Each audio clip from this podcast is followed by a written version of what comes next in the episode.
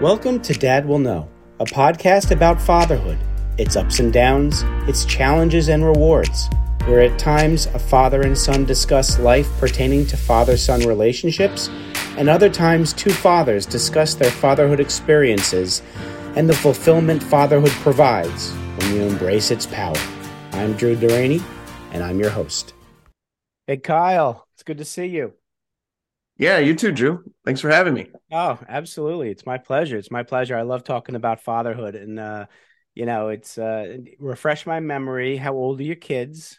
Uh, th- uh six, nine, and eleven. Almost said three.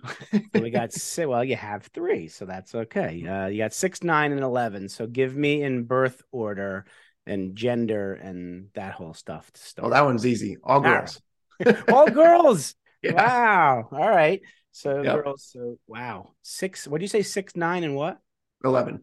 Six, nine, and eleven. So every two years. Got it. Okay. Well, not really. The first, the first one, and then three, and then, so you know what? This, this is a good way. It's gave me a good idea on how to start this thing. So when you met your wife, I'm curious what your mindset was, and if, and, and the reason I ask is because a lot of guys have certain expectations when they meet that woman they're gonna marry, and it could go in any direction. So, out of curiosity, when you first met, did you guys have, or what conversations did you have about some of the important things that a lot of young couples don't talk about, where they might find out mid marriage and be like, holy, what the heck did I get into? so, how's some of those early conversations you guys had when you first met?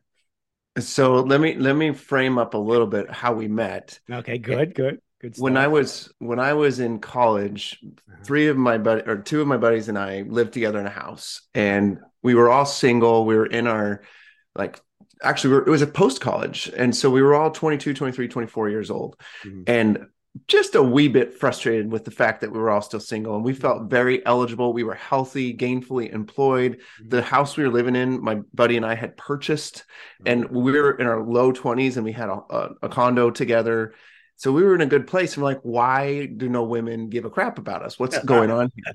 Okay. and so we had we had a meeting. We decided to have a meeting Okay. and sit together and we actually did some prayer but sit together and talk about okay what is going on here? Talked about it prayed about it and then within a year and a half we were all engaged. Really cool. Really cool. I love it. Yeah so and all the women came from different states one from north carolina another one from kentucky and my wife from michigan and so And where were you all you guys at that time? What state? california on the coast of california California. Okay. This is yeah so they all by circumstances which would take way too long to explain but circumstances ended up in california again or for the first time Yeah. and the other part of the back to, to to get to the answer to your question the other part is i had spent a lot of time trying to define what i wanted in a woman and wanted to really lay it out there and so i was driving between san luis obispo california and sacramento california to go visit my friend Mhm. and I was on the way. I was just laying out my list. I'm like, you know, I have I have a faith, and so I was talking to God. I'm like, this is what I want in my in my wife, and I laid out everything from like that her parents are still married, that she's a Christian, that she likes hiking, that she's a certain height, that Yep. she's a certain like hair color. You're telling you're, you're mentioning this to God. You're not writing it down, or did you have both? I didn't I didn't write it down, but I did. Okay. I did fair. pray it out. Okay. and like all these things physically mentally emotionally spiritually about her and her family Right. then long oh gosh this is a long story but the, the the next part is my mom and her end up running together on a on a team to raise awareness for cancer and raise money for cancer Oh wow. because my wife's sister got cancer and she's fine now but she had cancer and so my mom was my wife's coach and so then we got introduced that way and we spent six months together emailing back and forth because she didn't live close by Okay. and so then eventually we met in person and then long story short we got married okay so to answer your question Uh-huh. one of the topics that i think a lot of couples don't talk about that we were able to talk about because we had the six month email kind of like quote unquote e-harmony type dating experience Okay. we talked about money and we talked about how we were going to share accounts and that her money is my money, my money is her money. And as soon as we were married, that's how it was going to be. And her name would go on to the accounts that I have and she would move her money over. And that we would always share money and whatever she makes as a nurse is is our money. And whatever I make at the time as HR professional was our money. Okay. And that was huge to have that conversation. Right. Another one we had was about number of kids we're going to have, and that one, that one didn't line up for about two years. Okay. Uh, so those were two of them, and we've had various other ones as well, but those are two that quick pop to mind. That's that. I'm you know I'm proud of you and her for that because what I've learned about in my research is that especially in this country, you've got tab- taboo topics, right? So we're not supposed to talk about religion. We're not supposed to talk about politics, not supposed to talk about money, not supposed to talk about sex. So, Yeah. and in talking to people outside of the US, especially in Europe, I was talking to one woman the other day, and she said topics that are always spoken about there, especially in relationships young, are the four taboo US topics. Mhm. So when she came to this country, just to making an assumption that those four topics are fair game, she started when she would network, start talking, and she was told you can't talk about this, you can't. Not used to it. Now I haven't done the data research yet to see if there's a correlation between, you know, taboo topics and divorce in the U.S. and non-taboo topics and divorce in Mm, Europe. right. I'm gonna make it have a theory that the the couples that in wherever country, the couples that did talk about those four topics early in the relationship are probably the ones that are still together and thriving because it it you learn your communication method and you set and manage expectations in four major topics that should not be surprises. What are your thoughts about that? Uh, yes, I, I would think that if the couple beforehand discussed those things and was brutally honest about it, that it was really helpful. Yeah. I know that my wife and I discussed the frequency of sex before we got married. Mhm. We talked about the uh, political standings that we have, Mhm. and we talked about uh, religious standings. We both were brought up differently, religiously speaking. Yep. Excuse me. And there were some things that I had stances on, and there's some things that she had stances on, and we played it out, and we played out all the other things too. And I would, I would definitively and confidently say, with my wife standing next to me, if she were, that we're in the best place we've ever been in our marriage. And that's an accumulation of getting to the best place, right? Like Right, right. I was an asshole, excuse my language, but I was an asshole for the for months three to about nine of our marriage. Complete, utter. I was terrible. Um, Wow, you can you can pinpoint it there. I'm curious. Oh, yeah. that. yeah, I was I was still identifying her with my mom and my sister, and so I treated her in a in a very unfair way, putting on her expectations Uh-huh. of what I of how I was raised and my experiences with my mom and my sister, and putting that on her in terms of what she should be like as a wife and a companion and all that kind of stuff. And so I was a jerk, and then I realized it, confessed it, told her I was sorry, and then How did you realize it? it. There we go. I want, yeah, yeah. I, I want to learn this one. we we were in an argument. Who knows what the heck it was about? It was I, I'm sure I started it. Yeah. And then we were talking, talking, talking. I'm like, Sarah. Well, my wife's name is Carrie. My oh, sister's Oh, no. name is Sarah. No. All right, there you go. Yeah. And that was the the trigger moment for me that I went, oh, I'm projecting. I mm-hmm. need to resolve some stuff Uh-huh. in my head and heart with my sister and right. keep my wife out of it because that's not fair. Good and so I you. resolved those things very intentionally with my sister in my heart, my head, and with her directly. And then since, I mean, I haven't been like that ever since then. Wow. But that was You know, a really big deal. Wow. In, in, in technical terms, you you finally drew some boundaries that a lot of Yeah. guys don't. I mean, I had Right. the same issue and I never addressed them. And now I'm Yeah. divorced. Uh, I had the same issues where the, uh, I didn't have that aha moment until after the divorce. So good for you to to pick up on that. I mean, you know what? There's a reason. Maybe God just planted your sister's name in your brain when you were meant to say your wife because that happened for a reason and you Oh, yeah. it. So good Oh, for, yeah. for you there. All right. So that's cool. So now you you you you're not that asshole for the months three to six, and uh and now things are coping. Things are going well right now. So with the uh, what was the when you when you talked about kids, not um you know the, yes how many, but also when. How did that come about? Because the whole fatherhood thing is obviously what we talk about here. So I'm really curious about that one. Yeah, I think we are sitting on a couch in, in our in our house, and we just started talking about when we wanted to have kids. And I think it was really simple. It was like, well, why don't we just start having kids? And you already was, all right. So you already married at the time when you finally had that conversation. It wasn't before. Okay. We were we already intended. We knew we wanted to have kids. Both uh-huh. of us wanted kids, and the the debate was between whether we were going to have two or four. Got it. Even and, okay. Yeah, because my wife's a middle child, and okay. she didn't want to have a child yeah. that's a middle child because the middle child middle, gets neglected. A lot of middle children say that. Yes. Yeah. yeah.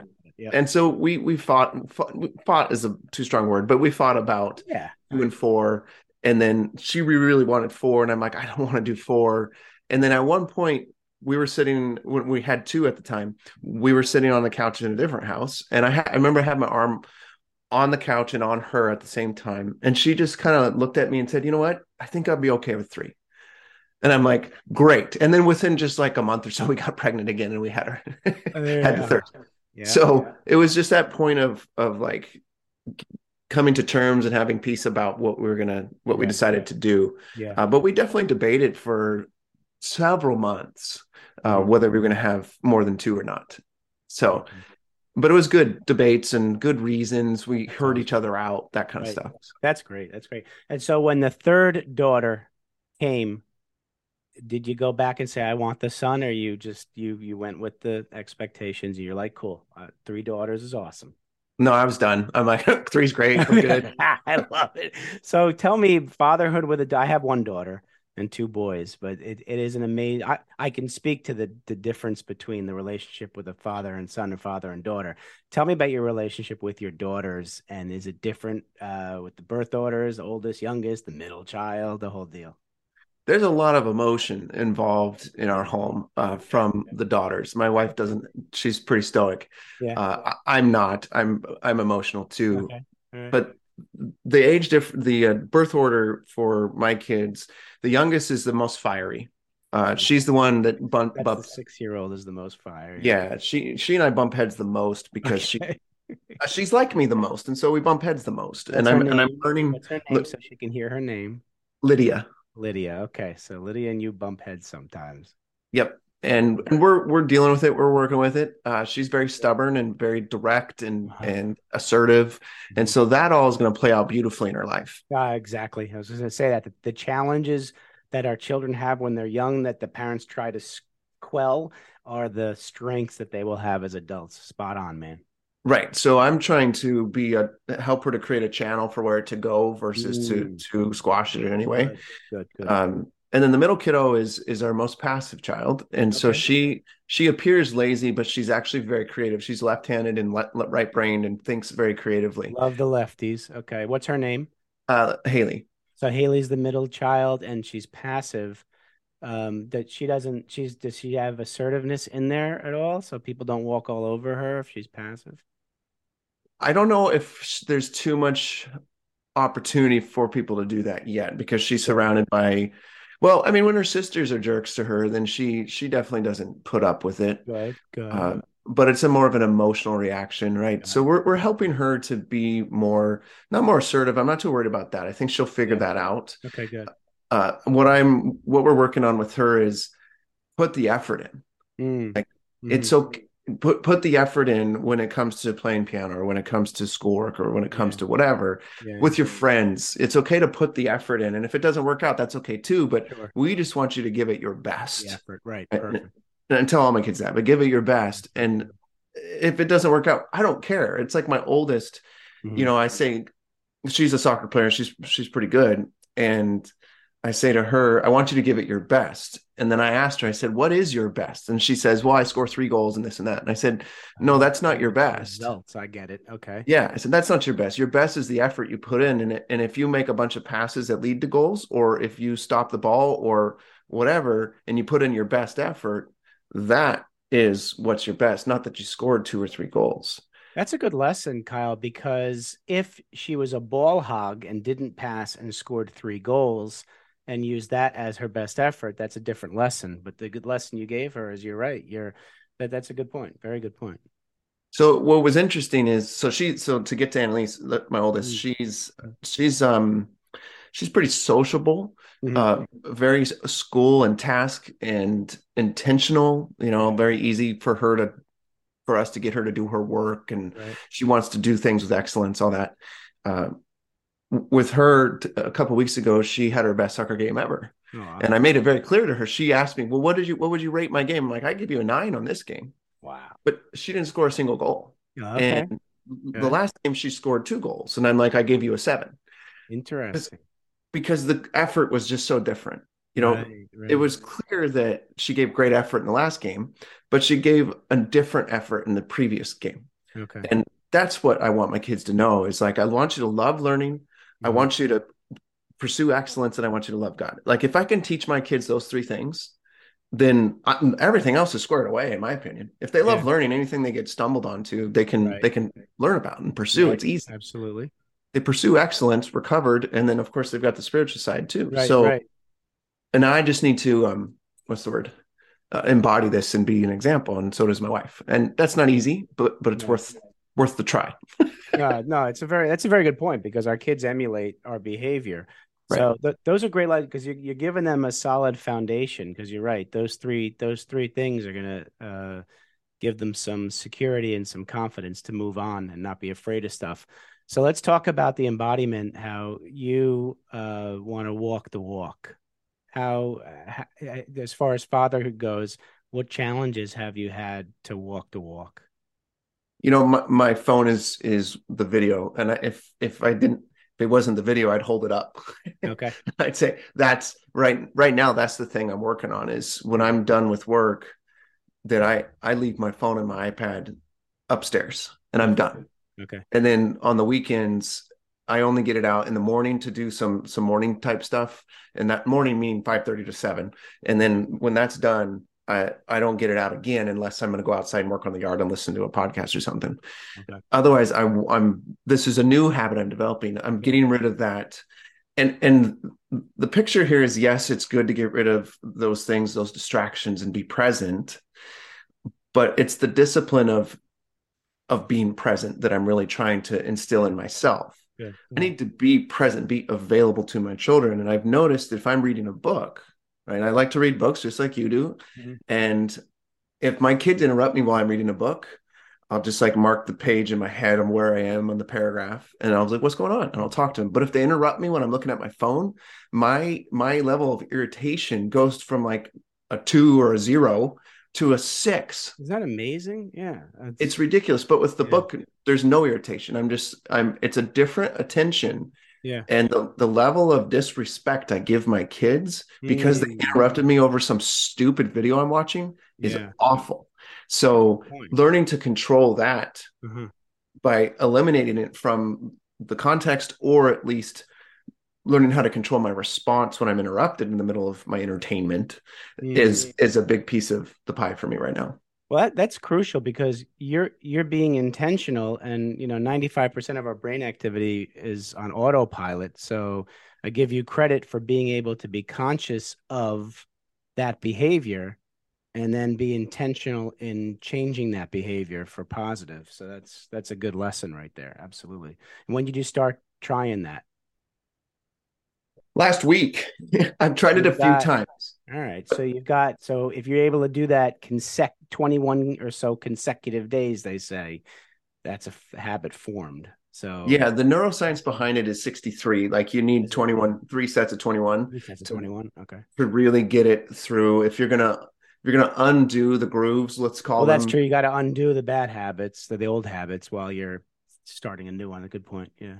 Yeah and so i'm you know 10 days in or whatever it is and good. and it's it's been good so far you know it's been going well and now uh I just need to continue that in in the context of like the evenings once the kids go to bed so that I don't get distracted by it when I'm when my wife and I have an hour and a half roughly together. So You know, another part with that too is training the outside world of a different expectation now. Because Yeah. if the outside world has gotten used to you having that thing on you 24 7 and responding right away, then all of a sudden to them, it changed overnight. And so, do you have you had to communicate that to people on the outside? No, I've already kind of set that expectation up with my clients and with people in my life.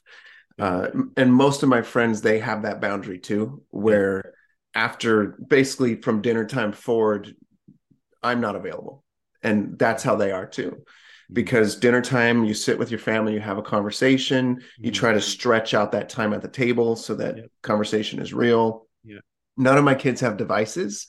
Even the 11 year old doesn't have a device. And so that's hard to do. and Challenging. Yeah.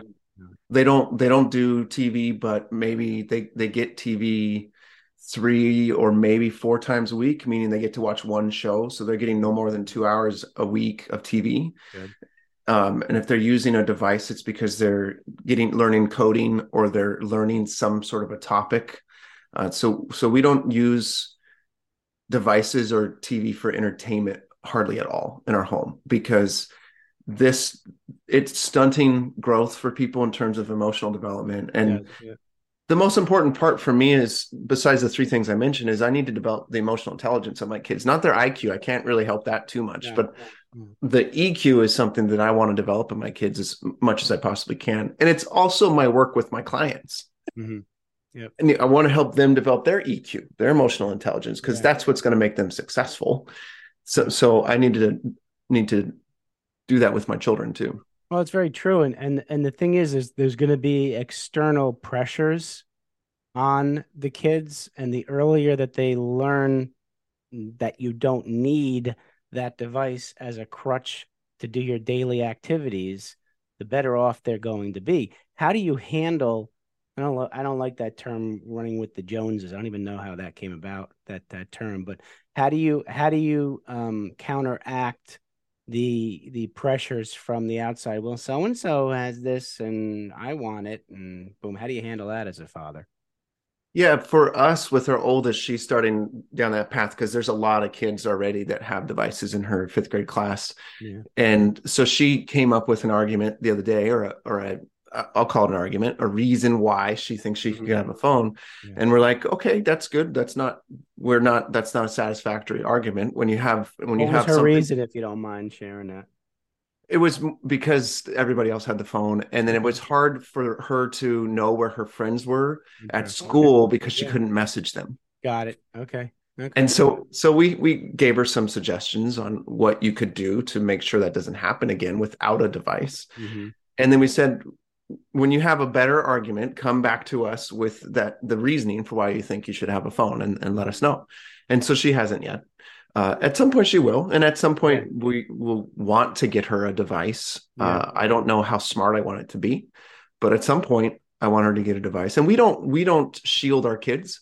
Uh, they we were in Mexico and they saw the culture of of very some very poor people, so they Yeah. they've seen that culture seen that. Yeah. Uh, they've we talked to them the two oldest we talked to them about sex we talked to them about violence we talked to them about school violence we Right. we don't guard them from that world Right. Right. Right. um, but i want to introduce that stuff to them personally i don't i don't want the phone to introduce them to an image of a penis i i, I don't th- that's not what's needed No, no, No. and that that that's true. And I, I I think by you addressing it early earlier rather than later, it preempts them learning it in school too, because we were surprised because I forget even what grade my son was in. It was it was and it was supposed to be health class, and they were teaching him sex education. It was like fifth grade, and comes back with a book that wasn't a drawing. It was like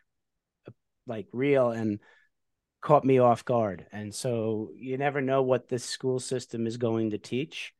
So it's best that you do as much as you can early enough so it comes from you and not from outside sources because it, it is a challenge. So good for you with that. Absolutely. Absolutely. Yeah.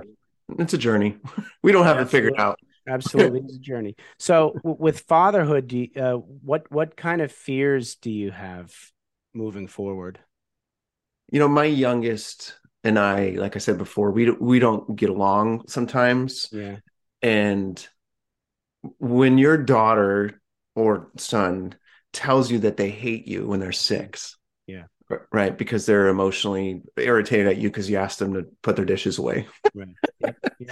Mhm. that can be kind of painful. And and my concern is that as she continues to be frustrated with me in these in these episodes, it's not a continual thing by any means, Right, but right.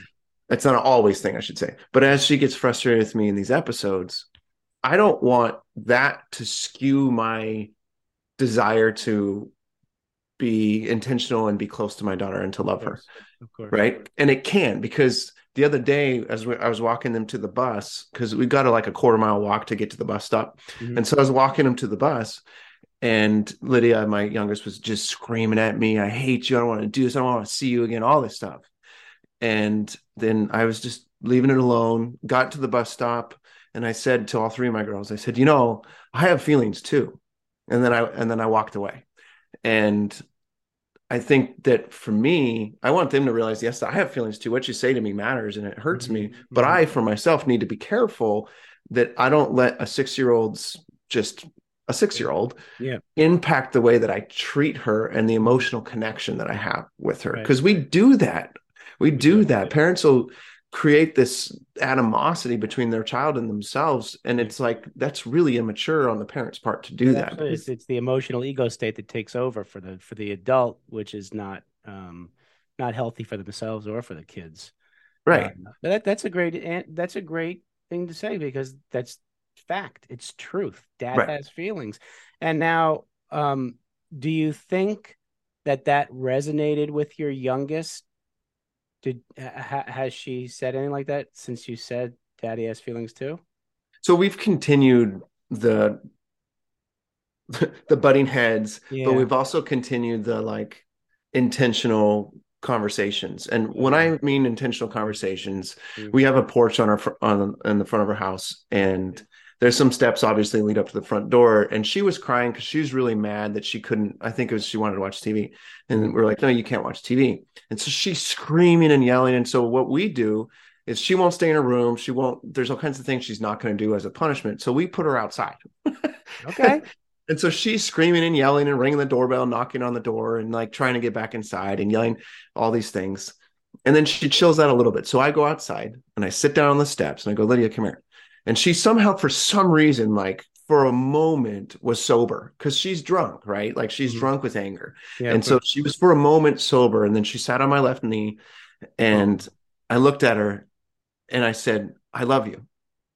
And I said, I'm you're frustrating me. These kind of things make me mad, and I don't think you should do the, do these things. But no matter what, I still love you in this.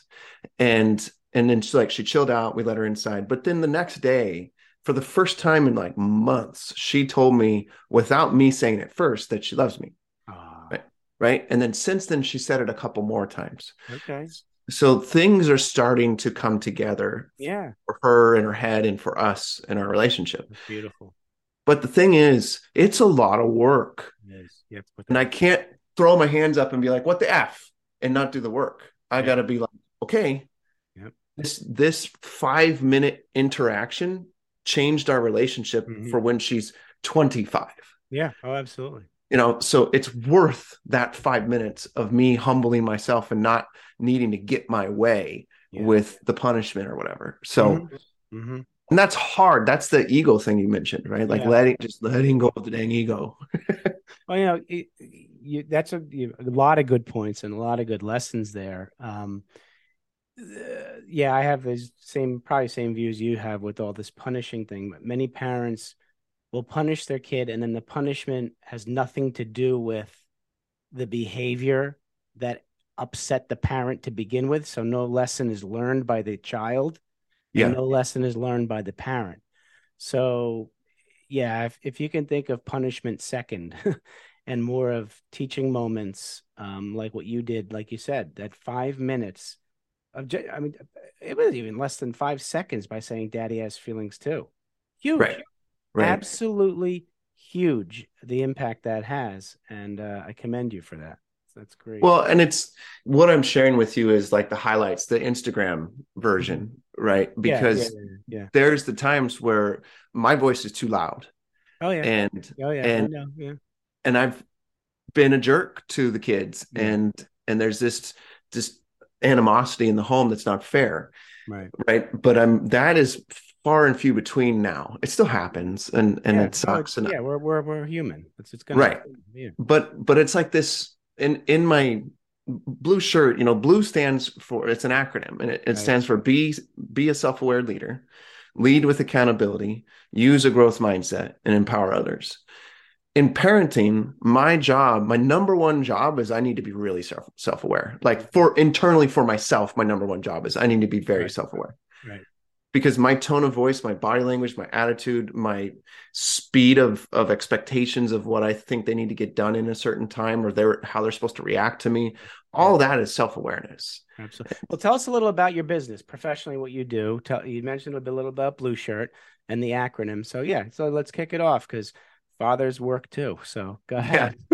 yeah so i i work with dads that are running businesses and they're successful in their business but their family is being sacrificed a little bit in the process and they mm-hmm. want to stop that. They want to fix that. So i mm-hmm. i help them on both sides of the equation. I help them systematize their business create some more accountability empower their team better mm-hmm. so that they have more flexibility to be at home to honor the life that they want to live at home. Okay. and everybody's going to be different and unique right? So one dad and family might be okay with a 60 hour work week another family may want only a 30 hour work Mhm. week right for their business Right. i don't whatever it's up to that family it's up to that dad to figure out what appropriate balance there is but i help them get there through like i said the systems and processes and the blue is that process that's the umbrella of it and then we coach coach through it so that's that's my work and it's fun to do. It u- ultimately results in a lot more profitability for businesses Yeah. because they're in a better place the the owner's in a better place Right. Right. it's a lot more empowering and a lot more delegation happens so a lot of good stuff happens as a result of working through that process That's great because you're you're actually uh, adding value not just in their business in their personal life too because they can take what they apply in business and transfer it right over to home. Uh, 100% I mean, and home to business and home to business. It goes both ways, and you're really showing that. That I mean, this the term work life balance is a misnomer, and I believe a Yeah. myth. Um, you know, we got 24 hours in a day; things are going to overlap, and Yep. you're teaching these men and business owners to be able to take a strength in one area and bring that strength to the other part of their life. And same thing with their opportunities for improvement. Any kind of weaknesses to improve those and bring them to both sides. That's that's that sets up the whole person as opposed to these these uh people who are told they have to compartmentalize work and Oh. you can't do that. Wait, no no you can't no, well th- there's an adage in coaching that says coach the person not the problem exactly. And when you coach the person you you change lives you teach people to fish for example Yep. but if you coach the problem you know you, we know what that means it's not not helpful No, absolutely No. not. All right, two final questions. You are now sitting down with seven to 10 year old Kyle, and you want to give him some advice on life. What are you going to tell him? uh three things i'm just going to say the number three i have two in mind but i think the third one will come so first one is to not be so mean to your sister Okay. Uh, my sister was brutal to me, uh, verbally brutal to me, and so we fought a lot, and our relationships rather rather strained. Right. Still, like we we don't connect too much. Yeah. If we do connect, it's fine, but we don't. There's not a good relationship. So every time I see something on TV where the brother and sister are like Yeah. hugging each other and supporting each other, I'm like, man, it it sometimes makes me cry because it's just kind of devastating to me that Sure. we didn't do that for each other. Right. Okay. Um, so be more intentional with my sister. Mhm. Number two, learn more from my dad. So Mm. I spent a lot of time doing my own thing. And you know, my dad's an orange farmer. And so he he wears a lot of hats and he has a lot of skills. And I could have learned those skills from him, but I, I think in certain ways I avoided them because of low self-confidence. Okay. And so like embrace that relationship with my dad more. And we have a Mhm. great relationship now, but there was so much more I could have learned from him. Right. Right. And I kind of pushed him away. I don't I don't think he pushed me away much at all. Like this was Mm. me at a young age afraid of my dad and not willing to embrace the lessons I could learn from him. Um and and so I learned a lot from him mechanically and and spiritually and emotionally, but like there's pieces that I could have learned that I didn't. Can you still learn them now? Oh yeah, yeah. I, not so much the like mechanical stuff, but the Right. philosoph the Yeah. philosophical things and have that emotional opportunity, so that's good. Embrace Yeah. that opportunity. Yeah. For sure. Uh, and then thirdly, you are as as a as a seven to ten year old. Mhm. I am. You are. However you want to put it. I, I think what I think of as friends actually Mhm. is pursue those friendships as Mhm. deeply and as widely as you can. Okay. You know, don't be afraid of taking risk and pursuing friendships Mhm. because that's what makes life rich is those friendships and those relationships, right? Absolutely. So don't be afraid of that. I had great friendships when I was younger and great friendships in high school and college, but I think there's some pieces missing that could have been mm. even greater, right? Yeah. And so that's what I would say to that to my seven to, to ten year old self. I like that. All right. So now, different hat. You're sitting down with Kyle, the young professional, young entrepreneur, ready to go out in the world and and make his mark. What kind of advice are you going to give young businessman Kyle? I, I'm sure we've heard this before, but do it scared. I love Uh. I like to talk about the imposter syndrome Yeah. and how people are afraid of the po- imposter syndrome. Like, I don't want to feel like that. And and when people talk to me about it or I coach around it, I ask them, is it okay if you feel like an imposter? And often that results in the conversation that goes to actually, if I don't feel like a fake, I'm not going to be able to grow. Mm, And, and so so I have this little phrase that I made up that says, if you don't feel like a fake, it's a fact that you're not going to grow. Mm, But if you feel like a fake, or if you take the risk, if you feel like an imposter, it's a fact that you're going to grow. Right. So for me, I need to embrace that imposter. I need to get up on that stage that scares me. I need to Mhm. say yes to that client that makes way more money than me and is older than me and has more experience than Mhm. me. mhm. You know, I need to say yes to these things and also take the risk to, to say no to other things. Yeah. So that would be one piece. And I guess the second piece would be along the lines of friendship. Network like crazy. Mhm. Connect with as many people as you possibly can with the expectation that you're going to serve them, Right. not the other way around. Absolutely. So that those would be the two pieces. I love them. Love them. Love them. All right. Well, the audience got to learn the essence of Kyle Gillette, and they're going to probably want to reach out to you, learn more about fatherhood and professionally. So let the audience know how they can reach you. Yeah, go to blueshirtcoaching.com for my website and the business coaching side of things. And then also, if you go to Facebook and look up Blue Shirt Business Community, it's a community of over 150 business owners that are working through the Blue Shirt process, basically. We're all talking about those things, collaborating, networking together, and being very intentional on the know like, and trust triangle. So, those are the two best ways to connect with me. Beautiful. Well, Kyle, thanks for coming on. Thanks for being in my life, my friend. I'm grateful we were introduced to each other and we've met for a reason, and we'll just continue on that path. So thanks again for coming on. Yeah, thank you, Drew. Appreciate it. All right, everybody, take care. Be well. Thanks so much for listening. If you enjoyed the episode, please subscribe and give us a review to help others find it. If you'd like to network with other fathers and share stories, please become a member of my Men's Supporting Men collaboration tribe by emailing me at drew at profitcompassion.com, expressing your interest, and I'll get in touch with you. Speak to you soon.